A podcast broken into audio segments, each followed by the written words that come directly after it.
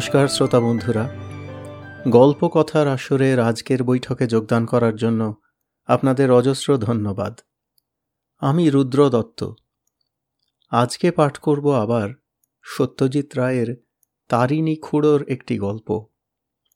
লখনৌর duel.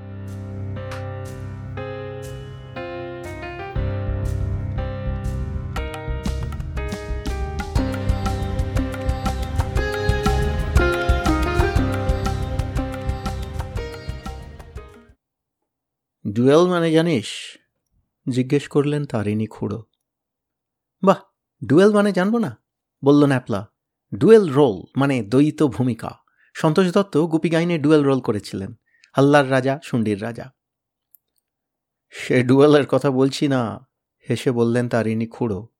D U A L নয়, D U E L, duel. অর্থাৎ দুজনের মধ্যে লড়াই। হ্যাঁ হ্যাঁ জানি জানি। আমরা সকলে একসঙ্গে বলে উঠলাম। এই ডুয়েল নিয়ে এককালে কিছু পড়াশুনো করেছিলুম, নিজের শখে, বললেন তারিণী খুঁড়ো। ষোড়শ শতাব্দীর শেষ ভাগে ইটালি থেকে ডুয়েলিংয়ের রেওয়াজ ক্রমে সারা ইউরোপে ছড়িয়ে পড়ে। তখন তরোয়াল জিনিসটা ছিল ভদ্রলোকদের পোশাকের একটা অঙ্গ, আর ওসি চালনা বা ফেন্সিং শেখাটা পড়তো সাধারণ শিক্ষার মধ্যে। একজন হয়তো আরেকজনকে অপমান করল। অমনি অপমানিত ব্যক্তি ইজ্জত বাঁচাবার খাতিরে অন্যজনকে ডুয়েলে চ্যালেঞ্জ করল। এই চ্যালেঞ্জ অগ্রাহ্য করাটা রেওয়াজের মধ্যে পড়তো না, ফলে সোর্ড ফাইট শুরু হয়ে যেত। মান যে বাঁচবেই এমন কোনো কথা নেই, কারণ যিনি চ্যালেঞ্জ করেছেন, তিনি ওসি চালনায় তেমন নিপুণ নাও হতে পারেন। কিন্তু তাও চ্যালেঞ্জ করা চাই, কারণ অপমান হজম করাটা সেকালে অত্যন্ত হেয় বলে গণ্য হতো। বন্দুক পিস্তলের যুগে অবশ্যই পিস্তলই হয়ে গেল ডুয়েলিংয়ের অস্ত্র। সেটা অষ্টাদশ শতাব্দীর ঘটনা। এই ডুয়েলিংয়ে তখন এত লোক মরত আর জখম হতো যে এটাকে বেআইনি করার চেষ্টা ইতিহাসে অনেকবার হয়েছে। কিন্তু এক রাজা আইন করে বন্ধ করলেন তো পরের রাজা ঢিলে দেওয়াতে আবার চালু হয়ে গেল ডুয়েলিং। আর কত রকম তার আইন কানুন? দুজনকেই হুবহু একরকম অস্ত্র ব্যবহার করতে হবে। দুজনেরই একটি করে সেকেন্ড বা আম্পায়ার থাকবে যাতে কারচুপির রাস্তা বন্ধ হয়। দুজনকেই দাঁড়াতে হবে এমন জায়গায় যাতে পরস্পরের মধ্যে আন্দাজ বিশ গজের ব্যবধান থাকে। আর চ্যালেঞ্জারের সেকেন্ড ফায়ার বলা মাত্র দুজনের একসঙ্গে গুলি চালাতে হবে। তোরা জানিস কিনা জানি না। এই ভারতবর্ষেই, না, ভারতবর্ষ কেন, এই কলকাতাতেই আজ থেকে দুশো বছর আগে এক বিখ্যাত ডুয়েল লড়াই হয়েছিল। ন্যাপলাও দেখলাম জানে না, সেও আমাদের সঙ্গে মাথা নাড়ল। যে দুজন লড়েছিলেন, বললেন তারিণী খুড়ো, তাদের একজন তো জগৎ বিখ্যাত, তিনি হলেন ভারতের বড় লাট ওয়ারেন হেস্টিংস, প্রতিপক্ষের নাম ফিলিপ ফ্রান্সিস, ইনি ছিলেন বড় লাটের কাউন্সিলের সদস্য। হেস্টিংস কোনো কারণে ফ্রান্সিসকে একটি অপমান সূচক চিঠি লেখেন। ফ্রান্সিস তখন তাকে ডুয়েলে চ্যালেঞ্জ করে। আলিপুরে এখন যেখানে ন্যাশনাল লাইব্রেরি, তারই কাছে একটা খোলা জায়গায় এই ডুয়েল হয়। ফ্রান্সিস চ্যালেঞ্জ করেছেন, ফলে তারই এক বন্ধুকে জোড়া পিস্তল জোগাড় করতে হলো এবং তিনি ফায়ার বলে চেঁচালেন। পিস্তলও চলেছিল একই সঙ্গে, কিন্তু মাটিতে পড়ে জখম হয়ে পড়ল মাত্র একজনই, ফিলিপ ফ্রান্সিস। তবে সুখের বিষয়, সে জখম মারাত্মক হয়নি। ইতিহাস তো হলো। বলল, ন্যাপলা, এবার গল্প হোক। ডুয়েলিং যখন আপনার মাথায় ঘুরছে, তখন মনে হচ্ছে ডুয়েল নিয়ে নির্ঘাত আপনার কোনো এক্সপিরিয়েন্স আছে। খুড়ো বলল, তোরা যা ভাবছিস সেরকম অভিজ্ঞতা না থাকলেও যা আছে শুনলে তাক লেগে যাবে। দুধ চিনি ছাড়া চায়ে চুমুক দিয়ে পকেট থেকে এক্সপোর্ট কোয়ালিটির বিড়ির প্যাকেট আর দেশলাইটা বার করে পাশে তক্তপোষের ওপর রেখে তারিণী খুড়ো তাঁর গল্প শুরু করলেন। আমি থাকি লখনৌতে রেগুলার চাকরি বলে কিছু নেই এবং তার বিশেষ প্রয়োজনও নেই, কারণ তার বছর দেড়েক আগে রেঞ্জার্সের লটারিতে লাখ দেড়েক টাকা পেয়ে তার সুদেই দিব্যি চলে যাচ্ছে। আমি বলছি ফিফটি ওয়ানের কথা। তখনও আর এমন মাগ্যের বাজার ছিল না। আমি একা মানুষ, মাসে পাঁচ সাতশো টাকা হলে দিব্যি আরামে চলে যেত। লাটুস রোডে একটা ছোট্ট বাংলো বাড়ি নিয়ে থাকি। পায়োনিয়ার কাগজে মাঝে মাঝে ইংরেজিতে চুটকি গোছের লেখালেখি আর হজরতগঞ্জের একটা নিলামের দোকানে যাতায়াত করি। নবাবদের আমলের কিছু কিছু জিনিস তখনও পাওয়া যেত। সুবিধের দামে পেলে ধনী আমেরিকান ট্যুরিস্টদের কাছে বেচে বেশ টু পাইস লাভ করা যেত। অবশ্যই আমার নিজেরও যে শখ ছিল না তা নয়। আমার বৈঠকখানা ছোট হলেও তার অনেক জিনিসই ছিল এই নিলামের দোকানে কেনা। এক রবিবার সকালে দোকানে গিয়ে দেখি জিনিসপত্রের মধ্যে রয়েছে একটা খয়েরি রঙের মেহগনি কাঠের বাক্স। এক হাত লম্বা, এক বিঘত চওড়া, ইঞ্চি তিনেক পুরু। ভেতরে কি থাকতে পারে আন্দাজ করতে পারলাম না। তাই জিনিসটা সম্বন্ধে কৌতূহল গেল বেড়ে। নিলামে অনেক জিনিসই উঠেছে, কিন্তু আমার মনটা পড়ে রয়েছে ওই বাক্সের দিকে। অবশেষে প্রায় এক ঘণ্টা অপেক্ষা করার পর দেখলুম নিলামদার বাক্সটাকে হাতে তুলে নিয়েছেন। আমি টান হয়ে বসলুম। যথারীতি গুণকীর্তন শুরু হলো। এবারে একটি অতি লোভনীয় জিনিস আপনাদের কাছে উপস্থিত করছি। এর জড়ি পাওয়া ভার। দেখুন, এই যে ঢাকনা খুলছি আমি। দুশো বছরের পুরনো জিনিস, অথচ এখনও এর জেল্লা অম্লান রয়েছে। জগদ্বিখ্যাত আগ্নেয়াস্ত্র প্রস্তুতকারক জোসেফ ম্যান্টনের ছাপ মারা এক জোড়া ডুয়েলিং পিস্তল। এই জোড়ার আর জুড়ি নেই। আমার তো দূর থেকে দেখেই হয়ে গেছে। ও জিনিসটা আমার চাই। আমার কল্পনা তখনই খেলতে শুরু করে দিয়েছে। চোখের সামনে দেখতে পাচ্ছি দুই প্রতিদ্বন্দ্বী পরস্পরের বিশ হাত দূরে মুখোমুখি দাঁড়িয়ে ফায়ার শোনামাত্র গুলি চালাচ্ছে আর তারপরেই রক্তাক্ত ব্যাপার। এইসব চিন্তা মাথায় ঘুরছে, নিলামও হয়ে চলেছে। চারবাগের এক গুজরাটি ভদ্রলোক সাড়ে সাতশো বলার পর আমি ধাঁ করে হাজার বলাতে দেখলাম ডাকাডাকি বন্ধ হয়ে গেল। ফলে বাক্স সমেত পিস্তল দুটি আমারই হয়ে গেল। জিনিসটা দোকানে দেখে যতটা ভালো লেগেছিল, বাড়িতে এসে হাতে নিয়ে তার চেয়ে যেন শতগুণে বেশি ভালো লাগল। পিস্তলের মতো পিস্তল বটে। যেমন তার বাঁট, তেমনি তার নল। পুরো পিস্তল প্রায় সতেরো ইঞ্চি লম্বা।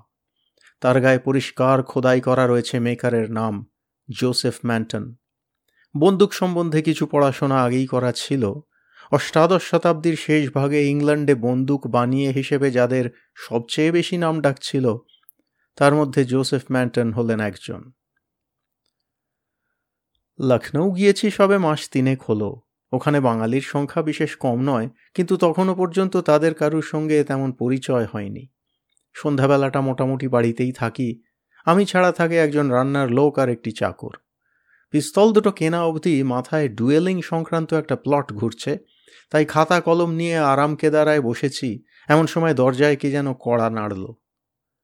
কোনো বিদেশি খদ্দের নাকি? পুরনো জিনিসের সাপ্লায়ার হিসেবে আমার কিছুটা পরিচিতি এর মধ্যেই হয়ে গেছে। গিয়ে দরজা খুললুম। একজন সাহেবই বটে। বছর পঁয়তাল্লিশ বয়স, বোঝাই যায় এদেশে অনেক দিনের বাসিন্দা, এমনকি জন্মও হয়তো এখানেই, অর্থাৎ অ্যাংলো ইন্ডিয়ান। Good evening. আমিও প্রত্যাভিবাদন জানালুম। সাহেব বলল, একটু দরকার ছিল, ভেতরে বসতে পারি কি? নিশ্চয়ই। সাহেবের উচ্চারণে কিন্তু দোআঁশলা ভাব নেই একদম। ভদ্রলোককে বৈঠকখানায় এনে বসালাম। এইবার আলোয় চেহারাটা আরও স্পষ্ট বোঝা গেল। সুপুরুষই বলা চলে, চুল কটা, একজোড়া বেশ তাগড়াই গোঁফ, তাও কটা, চোখের মনি নীল, পরনে ছে রঙের স্যুট। আমি বললুম, সাহেব, আমি তো মদ খাই না, তবে যদি বলো তো এক পেয়ালা চা বা কফি করে দিতে পারি। সাহেব বললে যে তার কিছুরই দরকার নেই, সে এইমাত্র বাড়ি থেকে ডিনার খেয়ে আসছে। তারপর তার আসার কারণটা বললে, তোমায় আজ সকালে দেখলাম হজরতগঞ্জের অকশন হাউসে। তুমিও ছিলে বুঝি সেখানে? হ্যাঁ কিন্তু তুমি এত তন্ময় ছিলে, তাই বোধহয় খেয়াল করনি। আসলে একটা জিনিসের ওপর খুব লোভ ছিল সেটা তো তোমারই হয়ে গেল শেষ পর্যন্ত। ডুয়েলিং পিস্তল জোসেফ ম্যান্টনের তৈরি। ইউ আর ভেরি লাকি আমি একটা কথা না জিজ্ঞেস করে পারলাম না। ওটা কি তোমার কোনো চেনা লোকের সম্পত্তি ছিল? হ্যাঁ তবে সে বহুদিন হলো মারা গেছে। তারপর কোথায় চলে গিয়েছিল জিনিসটা জানতাম না। ওটা কি আমি একবার হাতে নিয়ে দেখতে পারি? কারণ ওটার সঙ্গে একটা কাহিনী জড়িত রয়েছে, তাই আমি সাহেবের হাতে পিস্তলের বাক্সটা দিলুম। সাহেব সেটা খুলে পিস্তলটা বার করে উদ্ভাসিত চোখে সেটা ল্যাম্পের কাছে নিয়ে গিয়ে নেড়ে চেড়ে দেখে বললে, এই পিস্তল দিয়ে এক ডুয়েল লড়া হয়েছিল এই লখনৌ শহরে। সেটা বোধহয় তুমি জানো না? লখনৌতে ডুয়েল? হ্যাঁ আজ থেকে দেড়শো বছর আগের ঘটনা। একেবারে ঊনবিংশ শতাব্দীর শেষে। সত্যি বলতে কি, আর তিন দিন পরেই ঠিক দেড়শো বছর পূর্ণ হবে, ষোলোই অক্টোবর। তাই বুঝি? হ্যাঁ। খুব আশ্চর্য তো। কিন্তু ডুয়েলটা কাদের মধ্যে হয়েছিল? সাহেব পিস্তলটা ফেরত দিয়ে আবার সোফায় বসে বললে, সমস্ত ঘটনাটা আমার এমন পুঙ্খানুপুঙ্খভাবে শোনা যে আমি যেন চোখের সামনে দেখতে পাই। ডক্টর জেরমায়া হাডসনের মেয়ে অ্যানাবেলা হাডসন তখন ছিল লখনৌয়ের নাম করা সুন্দরী ডাকসাইটে তরুণী, ঘোড়া চালায়, বন্দুক চালায়, দুটোই পুরুষের মতো। এদিকে আবার ভালো নাচতে পারে, গাইতে পারে। সেই সময় লখনৌতে এক তরুণ ইংরেজ আর্টিস্ট এসে রয়েছেন, নাম জন ইলিংওয়ার্থ। তার আসল মতলব নবাবের ছবি এঁকে ভালো ইনাম পাওয়া, কিন্তু অ্যানাবেলার সৌন্দর্যের কথা শুনে আগে তার একটা পোর্ট্রেট করার প্রস্তাব নিয়ে তার বাড়িতে গিয়ে হাজির হলো। ছবিও হলো বটে, কিন্তু তার আগেই ইলিংওয়ার্থ অ্যানাবেলাকে গভীরভাবে ভালোবেসে ফেলেছে। এদিকে তারই কিছুদিন আগে একটা পার্টিতে অ্যানাবেলার সঙ্গে আলাপ হয়েছে চার্লস ব্রুসের। লখনৌ ক্যান্টনমেন্টে তখন বেঙ্গল রেজিমেন্টের একটা বড় অংশ ছিল, তারই ক্যাপ্টেন ছিলেন চার্লস ব্রুস। ব্রুসও প্রথম দর্শনেই অ্যানাবেলার প্রেমে পড়ে গেলেন। পার্টির দুদিন বাদে আর থাকতে না পেরে অ্যানাবেলার বাড়ি গিয়ে হাজির হলেন ক্যাপ্টেন ব্রুস। গিয়ে দেখেন এক অচেনা তরুণ অ্যানাবেলার ছবি আঁকছে। ইলিংওয়ার্থ তেমন জোয়ান পুরুষ না হলেও চেহারাটা তার মন্দ ছিল না। তার হাবে ভাবে সেও যে অ্যানাবেলার প্রতি অনুরক্ত, এটা বুঝতে ব্রুসের দেরি লাগল না। শিল্পী জাতটাকে ব্রুস এমনিতেই অবজ্ঞা করে। বর্তমান ক্ষেত্রে সে অ্যানাবেলার সামনেই ইলিংওয়ার্থকে একটা অপমান সূচক কথা বলে বসল। ইলিংওয়ার্থের মধ্যে যা গুণ ছিল তা সবই শিল্পী সুলভ গুণ, আর তার প্রবৃত্তিগুলি ছিল কোমল। কিন্তু আজ অ্যানাবেলার সামনে এই অপমান সে হজম করতে পারল না। সে ব্রুসকে ডুয়েলে চ্যালেঞ্জ করে বসল। ব্রুসও খুশি মনে সে চ্যালেঞ্জ গ্রহণ করল। ডুয়েলের দিনক্ষণও ঠিক হয়ে গেল ষোলোই অক্টোবর ভোর ছটা। তুমি জানো বোধহয় যে যারা ডুয়েল লড়বে তাদের একজন করে সেকেন্ডের দরকার হয়। আমি বললাম, জানি। এরা আম্পায়ারের কাজ করে, অর্থাৎ লক্ষ্য রাখে যে ডুয়েলের নিয়মগুলো ঠিকভাবে পালিত হচ্ছে কিনা। হ্যাঁ সচরাচর এই সেকেন্ডটি হয় যে ডুয়েল লড়বে তার বন্ধু স্থানীয় কেউ। লখনৌ শহরে ইলিংওয়ার্থের পরিচিতের সংখ্যা বেশি না হলেও সরকারি দপ্তরের এক কর্মচারীর সঙ্গে তার বেশ আলাপ হয়েছিল। এর নাম হিউ ড্রামন্ড। ইলিংওয়ার্থ ড্রামন্ডকে অনুরোধ করল একজোড়া ভালো পিস্তল জোগাড় করে দিতে কারণ ডুয়েলের নিয়ম অনুযায়ী দুটো পিস্তল ঠিক এক রকম হওয়া চাই। এছাড়া ইলিংওয়ার্থের দ্বিতীয় অনুরোধ হল, ড্রামন্ড যেন তার সেকেন্ডের কাজ করে। ড্রামন্ড রাজি হল। অন্যদিকে ক্যাপ্টেন ব্রুসও তার বন্ধু ফিলিপ মক্সনকে তাঁর সেকেন্ড করলেন। ডুয়েলের দিন এগিয়ে এলো। এর ফলাফল যে কি হবে সে সম্বন্ধে কারুর মনে কোনো সন্দেহ নেই, কারণ পিস্তলে ক্যাপ্টেন ব্রুসের লক্ষ্য অব্যর্থ। আর ইলিংওয়ার্থ তুলি চালনায় নিপুণ হলেও পিস্তল চালনায় একেবারেই অপটু। এই পর্যন্ত বলে সাহেব থামলেন। আমি ব্যগ্রভাবে জিজ্ঞেস করলুম, শেষ পর্যন্ত কি হলো? সাহেব মৃদু এসে বললেন, প্রতি বছর ষোলোই অক্টোবর ভোর ছটায় কিন্তু এই ঘটনার পুনরাবৃত্তি ঘটে। কোথায়? ঘটনাটা যেখানে ঘটেছিল, সেখানে। দিলখুশার পশ্চিমে গুমতি নদীর কাছে একটা মাঠে তিঁতুল গাছের নিচে। পুনরাবৃত্তি মানে?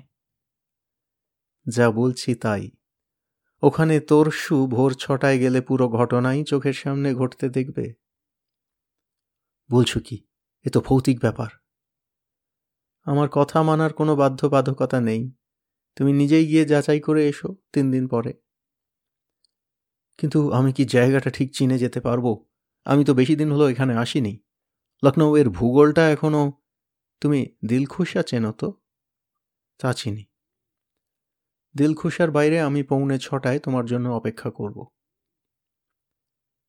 বেশ, তাই কথা রইল। সাহেব বিদায় নিয়ে চলে গেলেন। তারপরই খেয়াল হলো যে ভদ্রলোকের নামটাই জানা হয়নি। অবশ্য উনিও আমার নাম জিজ্ঞেস করেননি। যাই হোক, নামটা বড় কথা নয়। যে কথাগুলো উনি বলে গেলেন সেগুলোই হলো আসল। বিশ্বাস হচ্ছিল না যে এই শহরেই এককালে এরকম রোম্যান্টিক একটা ব্যাপার ঘটে গেছে এবং আমারই হাতে রয়েছে এক জোড়া পিস্তল যেগুলো এই ঘটনায় একটা বিশেষ ভূমিকা গ্রহণ করেছিল। কিন্তু শেষ পর্যন্ত কার ভাগ্যে জুটল অ্যানাবেলা হাডসন এবং আরও একটা প্রশ্ন, এই দুজনের মধ্যে কাকে ভালোবেসেছিল অ্যানাবেলা? আশা করি ষোলো তারিখের অভিযানেই এইসব প্রশ্নের জবাব মিলবে। ক্রমে এগিয়ে এলো ষোলোই অক্টোবর। পনেরোই রাত্রিরে একটা গানের জলসা থেকে বাড়ি ফিরছি, রাস্তায় দেখা সেই সাহেবের সঙ্গে। বলল, তোমার বাড়িতেই যাচ্ছিলাম, তোমাকে মনে করিয়ে দেবার জন্য। আমি বললাম, আমি যে শুধু ভুলিনি তা নয়, অত্যন্ত উদ্গ্রীব হয়ে আগামীকাল সকালের জন্য অপেক্ষা করে আছি। সাহেব চলে গেল। ঘড়িতে অ্যালার্ম দিয়ে ভোর পাঁচটায় উঠে এক কাপ চা খেয়ে গলায় একটা মাফলার চাপিয়ে নিয়ে একটা টাঙা করে বেরিয়ে পড়লাম দিলখুশার উদ্দেশ্যে। শহরের একটু বাইরে দিলখুশা, এককালে ছিল নবাব সাদাত আলীর বাগান বাড়ি চারিদিকে ঘেরা প্রকাণ্ড পার্কে হরিণ চড়ে বেড়াত। কখনো সখনো জঙ্গল থেকে একাধটা চিতাবাঘ নাকি এসে পড়ত বাড়ির ত্রিসীমানায়। এখন সে বাড়ির শুধু খোলটাই রয়েছে। তবে তার পাশে একটা ফুল বাগিচা এখনও মেনটেন করা হয়, লোকে সেখানে বেড়াতে যায়। ছটা বাজতে কুড়ি মিনিটে গন্তব্যস্থলে পৌঁছে টাঙাওয়ালাকে বললুম, তুমি যদি আধ ঘণ্টা অপেক্ষা করো, তাহলে আমি আবার এই গাড়িতেই বাড়ি ফিরে যেতে পারি। উর্দুটা ভালো জানা ছিল আগেই, তাই বোধহয় খানদানি আদমি ভেবে টাঙাওয়ালা রাজি হয়ে গেল। গাড়ি থেকে নেমে কয়েক পা এগোতেই একটা অর্জুন গাছের পাশে দেখি সাহেব দাঁড়িয়ে আছে। বললে, সেও নাকি মিনিট পাঁচেক হলো এসেছে। লেটস গো দেন বললুম, চলো সাহেব, তুমিই তো পথ জানো। তোমার পিছু নেব আমি। মিনিট পাঁচেক হাঁটতেই একটা খোলা মাঠে এসে পড়লুম। দূরে বিশেষ কিছু দৃষ্টিগোচর হয় না, কারণ চারিদিক একটা আবছা কুয়াশায় ঢাকা। হয়তো ডুয়েলের দিনেও ঠিক এমনি কুয়াশা ছিল। আগাছা আর কাঁটা ঝোপে ঘেরা একটা পোড়ো বাড়ির কাছে এসে সাহেব থামল। দেখেই বোঝা যায় সেটা প্রাচীনকালে কোনো সাহেবের বাড়ি ছিল। অবশ্যই আমাদের কারবার এই বাড়িটাকে নিয়ে নয়। সেটাকে পেছনে ফেলে আমরা দাঁড়ালাম পূব দিকে মুখ করে। কুয়াশা হলেও বেশ স্পষ্ট দেখা যাচ্ছে, সামনে কিছু দূরে রয়েছে একটা তেঁতুল গাছ, আর তার ডাইনে আমাদের থেকে হাত চল্লিশেকে দূরে রয়েছে একটা বেশ বড় ঝোপ, আর সব কিছুর পিছন দিয়ে বয়ে চলেছে গুমতি নদী। নদীর পিছনে কুয়াশা হলেও আন্দাজ করা যায় ওদিকটায় বসতি নেই, সব মিলিয়ে অত্যন্ত নিরিবিলি পরিবেশ। শুনতে পাচ্ছ? সাহেব হঠাৎ জিজ্ঞেস করল। কান পাততেই শুনতে পেলুম, ঘোড়ার খুরের শব্দ। গাটা যে ছমছম করছিল না তা বলতে পারি না, তবে তার সঙ্গে একটা অভিনব অভিজ্ঞতার চরম প্রত্যাশা। এইবার দেখলুম দুই অশ্বারোহীকে। আমাদের বাঁদিকে বেশ দূর দিয়ে এসে তেঁতুল গাছটার নিচে দাঁড়াল। এরা দুজনেই কি লড়বেন? আমি ফিসফিসিয়ে জিজ্ঞেস করলুম।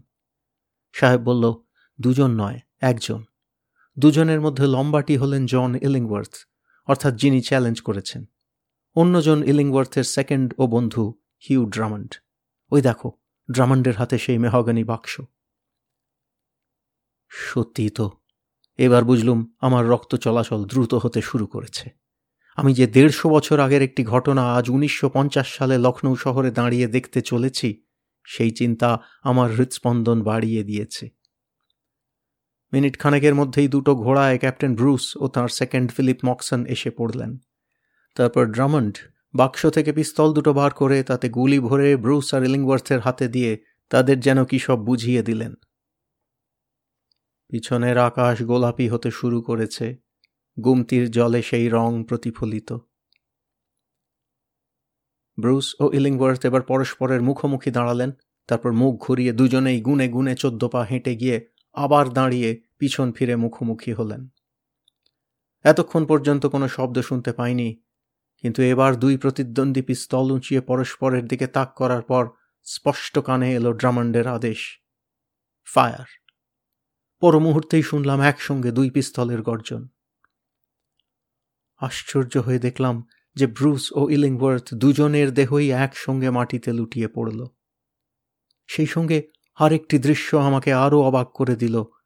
যেই ঝোপটার কথা বলছিলাম, সেটার পিছন থেকে এক মহিলা ছুটে বেরিয়ে কুয়াশায় অদৃশ্য হয়ে গেলেন। ফলাফল তো দেখলে, বলল সাহেব, এই ডুয়েলে দুজনেরই মৃত্যু হয়েছিল। বললাম, তা তো বুঝলাম, কিন্তু ঝোপের পিছন থেকে একজন মহিলা বেরিয়ে চলে গেলেন, তিনি কে? That was Annabella. অ্যানাবেলা। ইলিংওয়ার্থের গুলিতে ক্যাপ্টেন ব্রুস মরবে না, এটা অ্যানাবেলা বুঝেছিল, অথচ ওর দরকার ছিল যাতে দুজনেই মরে। তাই সে আর ঝুঁকি না নিয়ে ফায়ার বলার সঙ্গে সঙ্গে নিজেই পিস্তল দিয়ে ব্রুসকে মারে। ইলিংওয়ার্থের গুলি ব্রুসের গায়ে লাগেই নেই। কিন্তু অ্যানাবেলার এই আচরণের কারণ কি? কারণ সে ওই দুজনের একজনকেও ভালোবাসেনি। ও বুঝেছিল ইলিংওয়ার্থ মরবে এবং ব্রুস বেঁচে থেকে ওকে বিরক্ত করবে। সেটাও চায়নি, কারণ সে আসলে ভালোবাসত আরেকজনকে, যাকে সে পরে বিয়ে করে এবং যার সঙ্গে সে সুখে ঘর করে। আমার চোখের সামনে দেখতে পাচ্ছি যে দেড়শো বছরের পুরনো ডুয়েলের দৃশ্য দ্রুত মিলিয়ে আসছে। কুয়াশাও যেন আরও ঘন হচ্ছে। আমি আশ্চর্য মহিলা অ্যানাবেলার কথা ভাবছি এমন সময় একটা নারী কণ্ঠ শুনতে পেয়ে চমকে উঠলাম। হেউ, হেউই। অ্যানাবেলা ডাকছে, বললেন সাহেব। আমার দৃষ্টি এবার সাহেবের দিকে ঘুরতেই শরীরের মধ্যে দিয়ে একটা বিস্ময় ও আতঙ্কের শিহরণ খেলে গেল। এ কাকে দেখছি চোখের সামনে? এর পোশাক বদলে গেল কি করে? এ যে সেই দেড়শো বছর আগের পোশাক। তোমাকে আমার পরিচয় দেওয়া হয়নি। বলল, সাহেব, তার গলার স্বর যেন বহুদূর থেকে ভেসে আসছে। আমার নাম হিউ ড্রামন্ড এলিংওয়ার্থের বন্ধুকেই ভালোবাসত অ্যানাবেলা। গুড বাই আমি মন্ত্রমুগ্ধের মতো দেখলাম, সাহেব ওই পোড়ো বাড়িটার দিকে অগ্রসর হয়ে কুয়াশার মধ্যে মিলিয়ে গেল।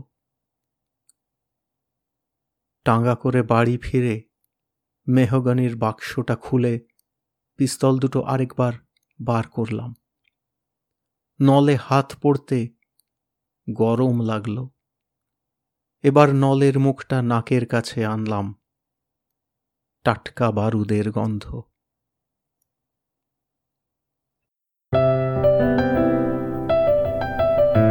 আপনাদের মতামত আমাদের জানাতে ভুলবেন না কিন্তু, শ্রোতা বন্ধুরা।